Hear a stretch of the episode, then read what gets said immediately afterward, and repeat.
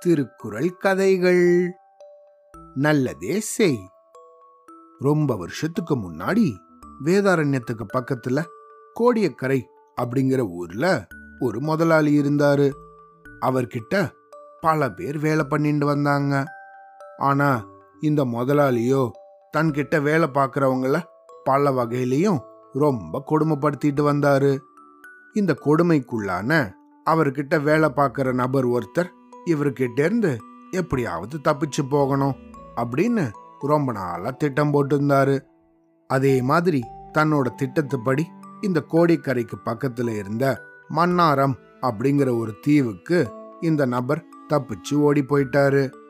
ஆனா இந்த மன்னாரம் தீவோ ஒரு பறந்து விரிஞ்ச காட்டுப்பகுதியும் கூட. அந்த இடத்துல நிறைய மிருகங்களும் இருக்கும்.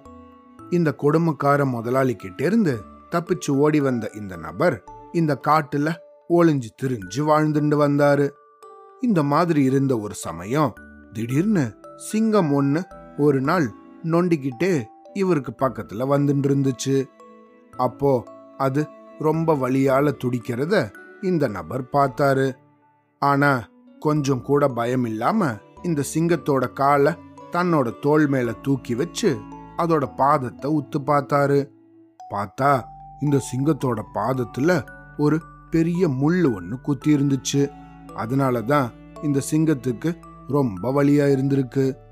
உடனே இந்த சிங்கத்தோட பாதத்திலிருந்து அந்த முள்ள ரொம்பவும் கஷ்டப்பட்டு பிடுங்கி தூரமா எரிஞ்சாரு.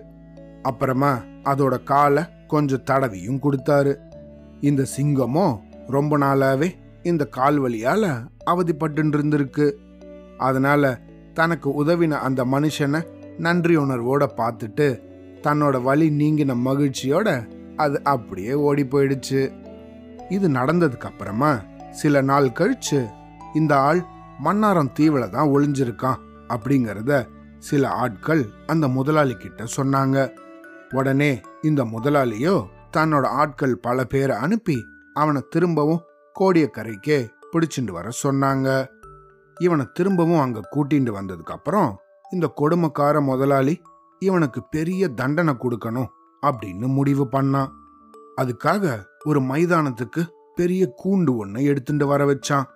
அந்த கூண்டுக்குள்ள புதுசா ஒரு சிங்கத்தை புடிச்சிட்டு வந்து அதுக்கு பல நாள் பட்டினி போட்டு அதுக்குள்ள அடைச்சி வச்சிருந்தான்.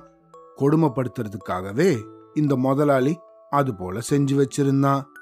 இந்த மாதிரி தன்கிட்ட இருந்து தப்பிச்சு போன இந்த மனுஷனை அந்த கூண்டுக்குள்ள தடால்னு தள்ளி விட்டாங்க. பசியோட இருந்த அந்த சிங்கம் இந்த மனுஷனை பார்த்து பாஞ்சு வந்தது. ஆனா அவன் பக்கத்துல வந்ததும் அவனை கடிக்கிறதுக்கு முன்னாடி அடடா இந்த ஆள் நம்ம கால்ல முள்ளு குத்தி அந்த வழியால நம்ம அவதிப்பட்டும் போது அதை பிடுங்கி விட்டு நமக்கு உதவினவனாச்சே அப்படின்னு அடையாளம் கண்டுபிடிச்சிருந்தது.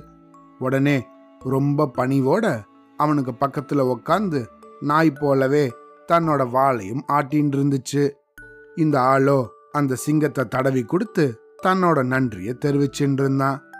ஆனா இந்த தண்டனைய பார்க்கறதுக்காக மைதானத்துல உக்காந்துருந்த இந்த முதலாளியும் வேற பல ஆட்களும் இத பார்த்து அப்படியே ஆச்சரியமாயிட்டாங்க. என்னடா இது? இந்த சிங்கம் அவனை கடிக்கும்னு பார்த்தா அவன் பக்கத்துல உட்காந்து வாளாட்டிக்கிட்டு இருக்கே.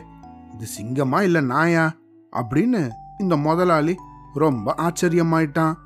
உடனே அந்த கூண்டிலிருந்து அந்த மனுஷனை கூட்டிட்டு வந்து என்ன நடந்துச்சு? அப்படிங்கிற விபரத்தை கேட்டான். அவனோ மன்னாரம் தீவுல நடந்த அந்த சம்பவங்களை எல்லாம் எடுத்து சொன்னான். அங்க நடந்த விஷயங்களை எல்லாம் கேட்டு தெரிஞ்சுண்ட இந்த கொடுமைக்கார முதலாளிக்கு அடடா இருக்கிறதுலேயே பயங்கரமான மிருகமான சிங்கமே இவனுக்கு நன்றியோட இருக்கு. ஆனா நமக்கு இத்தனை வருஷமா வேலை செஞ்ச இவனை இந்த மாதிரி தண்டிக்க போயிட்டோமே அப்படின்னு நினைச்சு மனசு வருந்தினா.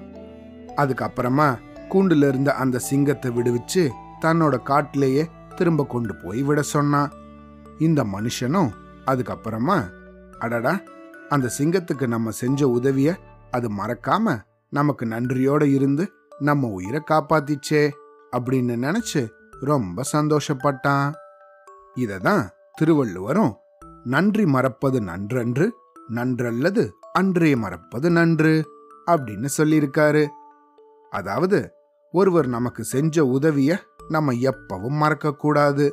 ஆனா அவன் செஞ்ச தீமைய நம்ம அப்பவே மறந்துடணும் அப்படின்னு சொல்லியிருக்காரு. சரியா? அவ்வளோதான்.